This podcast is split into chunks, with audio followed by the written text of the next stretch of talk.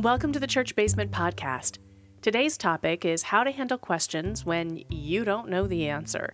Grab a cup of coffee or tea, strap on your running shoes, or pick up those knitting needles and join us. Let us introduce ourselves. I am Pastor Amanda Zenzalo, and it's my honor to serve as the pastor at Central Lutheran Church in Northeast Portland, Oregon. And I'm Don Miller, a member here at Central and the producer of the podcast. Okay, so this one kind of comes from one of my kids who, when I was asking, you know, what would you like to hear a podcast on potentially, she threw out, like, why is he named Jesus and not Bob? This is great because we were looking back at questions and comments that we had as we're coming up on our 100th podcast. Uh-huh. And we went back to some of these original questions. And I've been avoiding this question for, It's, it's been on the list a very long time. from the very beginning. And I've avoided it for over 90 episodes. so Well done.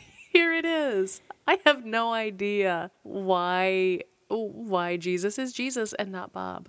And we could say that it's because the name Yeshua means the one who saves. Sure. And Jesus is the Greek version of the Hebrew name and those kinds of pieces. But that's not, I don't think, the actual intent of the question that came No. in. And so, where I wanted to take this today is what do you do when you have a question like this that you have no idea how to answer it? And And these how do you manage it? questions typically come up a lot with kids because I remember my husband brought home one uh, from his coworker and they were talking about celebrating Christmas and everything related to it and the kid finally turned to his mom and said, "Well, who is this Jesus? And why are we celebrating his birthday? Do we know him?" As if it was like some neighbor down the street. so these questions come up. They do. And usually parents have absolutely no idea how to answer them. It's so hard. And even pastors sometimes don't have the answer to these things. And this is, I think, a shift in what it is like to be a professional in our modern era. Okay. I think that in the past, there has been a much higher pressure, say the 1940s and 50s, a much higher pressure for pastors to have the answers and to be the overall experts with a capital E on these kinds of topics. So if you came in and you wanted to say, why is it that Jonah leaves the end of the book frustrated and not doing well? Your pastor would need to have the answer to that Sure. and would be expected to be that expert in that information. Well, to a certain extent, because you were the ones who had the research materials to be able to find an answer in a way that now, in the age of Google, we might have a fighting chance to do so. And that's exactly it. Len Sweet talks about this, and I may have mentioned it previously on a podcast this shift from the Gutenberg era to the Google age. Uh huh. And the idea that with the Gutenberg era and the Gutenberg printing press 500 years ago, we suddenly had the capacity for more than just the elite few to have access to information. Mm-hmm. And that made a huge shift in accessibility and opportunity for folks to learn. But we still had experts. We still had the books being held in repositories, even though the books could be printed in mass quantities now they were still being held in libraries and were for academics and those kinds of pieces. And so the information we really started to do a lot of teaching where it was the expert in the front of the class and then the, the students who were getting this brain download from the expert into the student.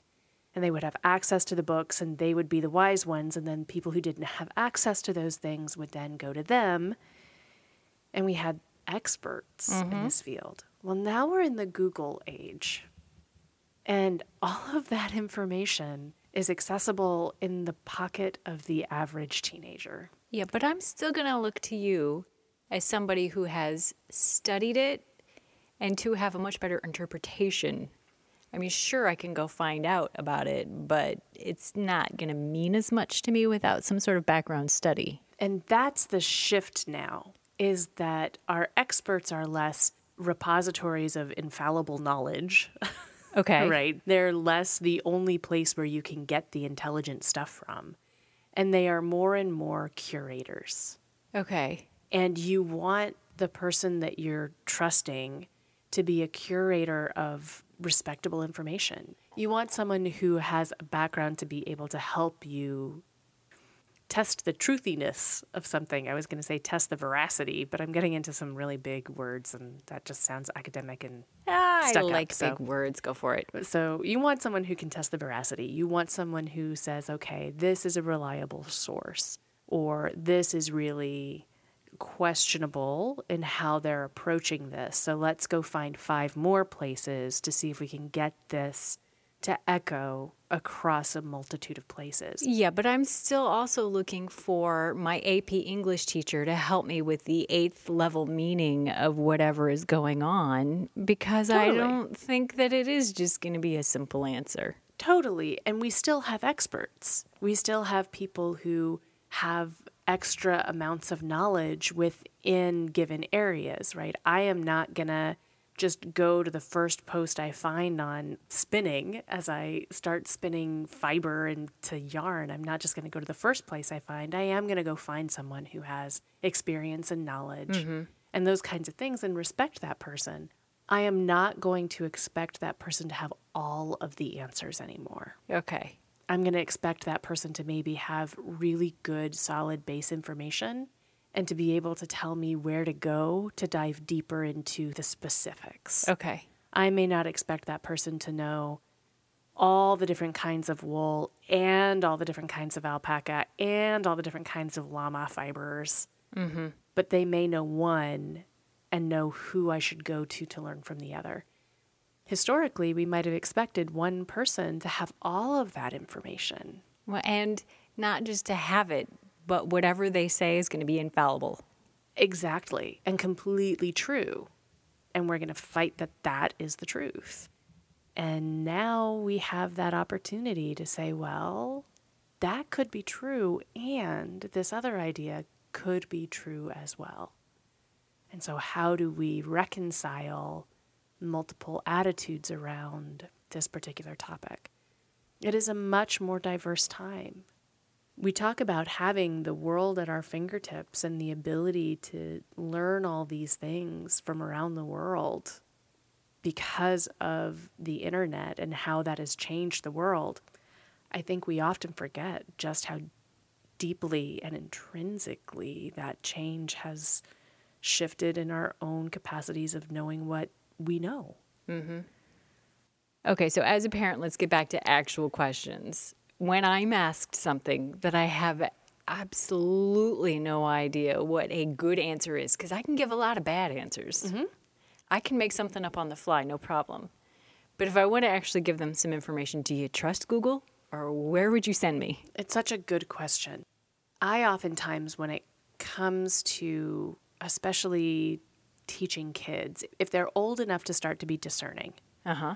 it's one thing if you're talking about kids who are really young. Okay.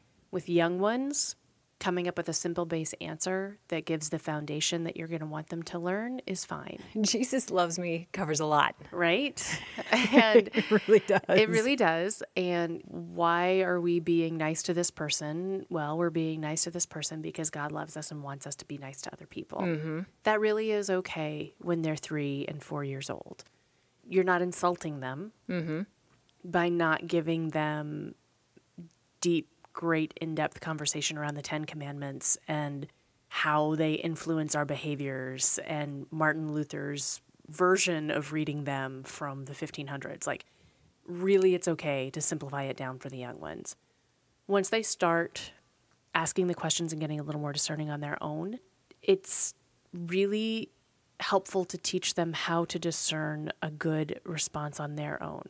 So go ahead and take them to Google, right? Uh-huh. And let's Google that together.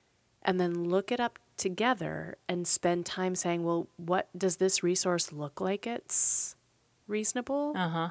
What kind of advertisements are on the side of this page? Uh-huh. Where is it sending us to? What kind of communities is this suggesting off on the side? You could take a look and then come up with another question, and then send it to your pastor, send it to your expert, and say, hey, we found this, and we're really curious by this. Is this what we think in the ELCA, or is this what we think in United Methodist? and then see if your pastor can come back and say, oh, well, here are some websites that are, you know, and start the kind of scavenger hunt Okay. and do it kind of together. Wikipedia is really downplayed in our schools, partially because we know that that can be edited by anyone. Mm-hmm. And teachers and academics don't want you to use that as your primary source material. Right. No, we can thank Stephen Colbert for the wikiality right. line. You want to go ahead and go deeper than that.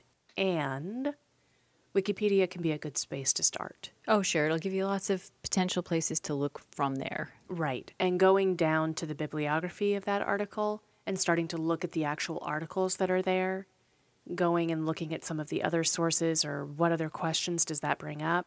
It's a place to start. And when it comes to faith issues, sometimes Wikipedia is really good at being a neutral resource Okay. because most of us aren't going to allow a blatant heresy to remain on a Wikipedia article, Somebody's going to change it. right? Out of our faith. It's one thing to let your personal Wikipedia page say some silly things, and it's another thing for the article on the Apostles' Creed, which is the faith creed of millions of people in this world, uh-huh. have inaccurate information on it it's not really going to last for very long. Okay. So you're going to find some good basic information by going to Wikipedia and then checking out from there what the resources are that run alongside of it.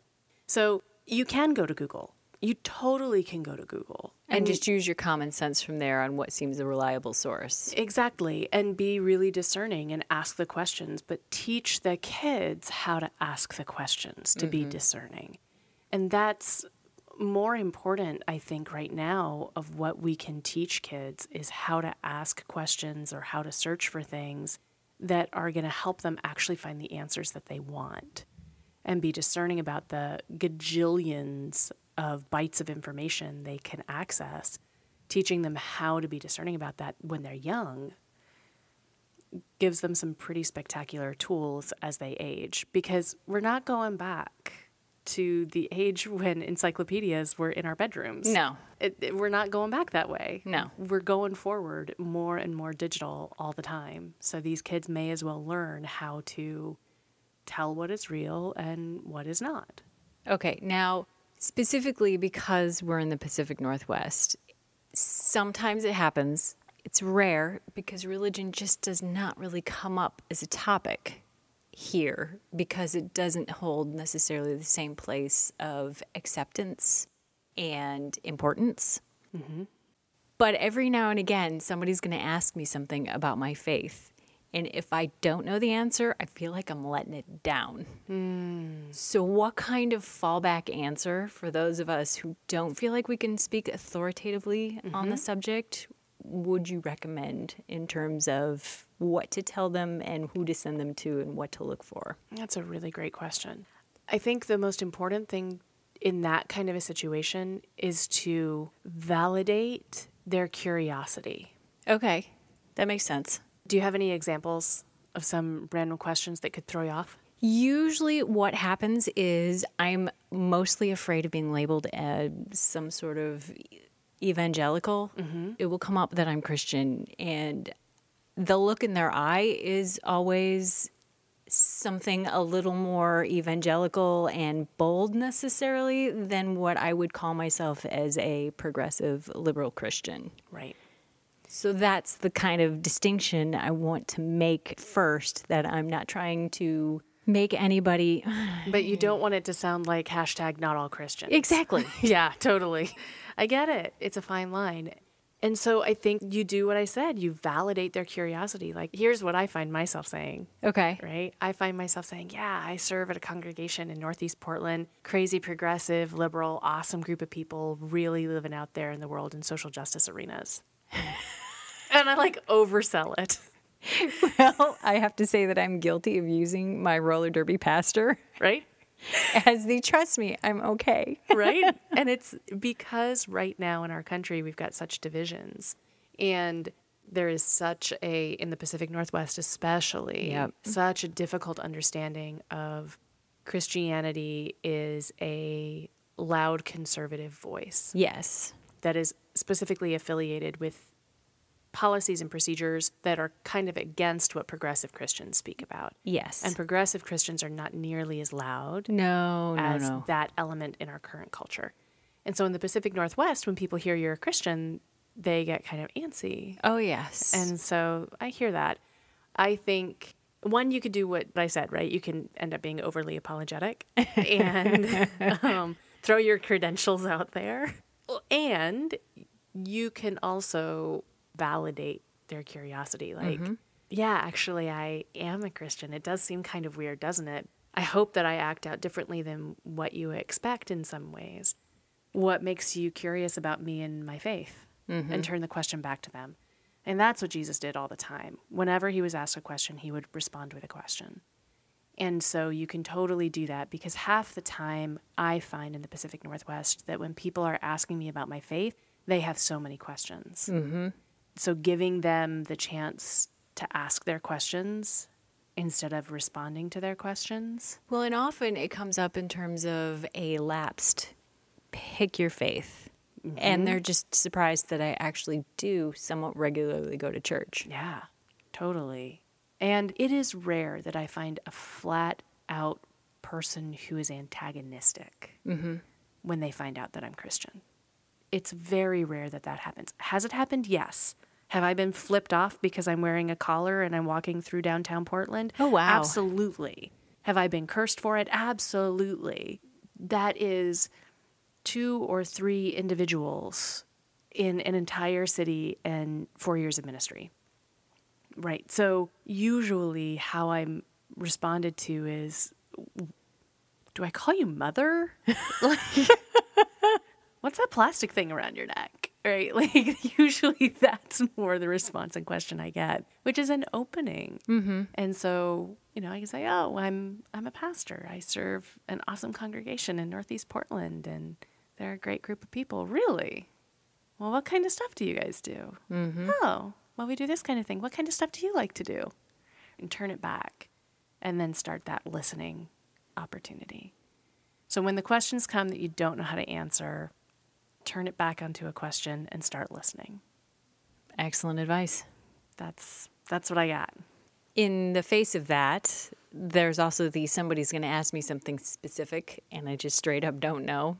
Can I just say I don't know? Please. Okay. I think that is so important because I think historically Christians have worked very hard to have the answers. Now, this is a little easier to do with a stranger at a party. Mm-hmm. This is a lot harder to do when I'm talking to like an 11 year old. Totally. Okay. Totally. And yet, I think it's as critical in both situations. Okay. Because Christianity in North America has worked really, really hard to have the answers for uh, like, I Ever. don't know, since Christopher Columbus got here. And not in good ways, in usually some pretty awful and terrible colonizing ways. Mm-hmm. And so to be able to show the grace to say, wow, I really don't know exactly how many birds were sent out from the ark. I think there was more than one, but I don't know. It would be fascinating to look that up. Do you want to mm-hmm. look that up with me? And just be okay with not having the answer. There is no shame in not knowing everything there is to know about the Bible or about God or about Jesus or about our faith. There's no shame in that. You can live an entire lifetime as a devout, church going Christian and not know everything. That's the beauty and the promise of our God. You will never know it all. No. Well, and nine times out of 10, when I get asked that kind of a specific question by somebody that's probably my child, Uh huh. you got to dig a little deeper into it to, well, why do you think the number of birds matters as much in this story versus just that they sent out birds? right? And that is the invitation into relationship. The question is giving you an invitation into relationship and an invitation into understanding the other person and the other person's journey with God and their faith. And if you're just listening to the question so that you can have the right answer, and you're not listening for the question beneath the question beneath the question, uh-huh. which is really about how long is God going to work to love me? if I'm in the middle of a storm, how many times is God going to send something out to find me? Okay. Right. And if you don't give room, if all you're worried about is, oh, crud, I don't know exactly how many, but I think, well, there was the crow. Wasn't there a crow? I think there was a crow. And I think there was at least one dove, and the dove go, was the same dove going out. Like when you're thinking of that, you are not engaging. What is the reason for that mm-hmm. question? So don't worry about whether or not you have the answers. Just validate the question. Tell them you don't know, but I'd love to find out with you. And what else are you curious about this story? And let the curiosity lead you down the path to say, oh, what you're really wondering about is is God going to destroy this world again? Mm-hmm. Or will God come find you in the midst of a storm? Or wherever it is that the person has gone. Does that make any sense? Makes perfect sense. Okay, this is going to bring us to our last question. What is the most original question you have ever been asked? I- Anybody, any age. I was gonna say why Jesus and not Bob, but I just had this flashback to this memory of a kid. I think he was like six years old. It was my first call, and was Christ the King Sunday. Uh huh. And for some reason, we were talking about what it would be like to have a king and what kind of a king God is and Jesus is. And this kid started talking about, well, well, what if the people were being so violent that there was no other option but to be violent? Because, you know, sometimes you have to hurt other people in order to save the majority of the people. And like went on the whole just war theory. Wow. and and brought up like nuclear bombs. Oh, and- wow. And, I'm like sitting here with 10 kids no. staring up at me with big wide eyes going, "How do I pull this back to God who's a loving God?" And he's like, "Cuz God loves us, but God also wants to make sure that no one of us can destroy the rest of the world." And so said, Wow. "Isn't that right, pastor?" So blink, blink? Uh, right? Totally. And that's, I think, probably one of the hardest questions I've ever had to. Oh, don't leave us hanging. Like- Come on, tell us what you said. I Do you remember? Or is it I all don't a haze? remember. It's all a haze. I mean, in that moment when you've got you know 250 Nuclear adults war coming up in a behind children's you, sermon. nuclear war, and you know, it, it was just kind of a haze of okay, how do I get out of this? I think I may have said something like, "Yeah, it's really complicated when we have rulers, isn't it? It would be really complicated to be a king." Well done. and really hard to make the decision on how to do that. I'm so glad that at the end of the day, Jesus is our king. And let's this back Rein in. it back in. Oh, Lord have mercy. Well so, done. yeah, I think that's probably one of the hardest ones I've ever had. I believe it. Yeah. Well, thank you, Pastor Amanda, for taking the time to help us learn a little more about answering hard questions. I look forward to sitting down with you another day on another topic. As do I.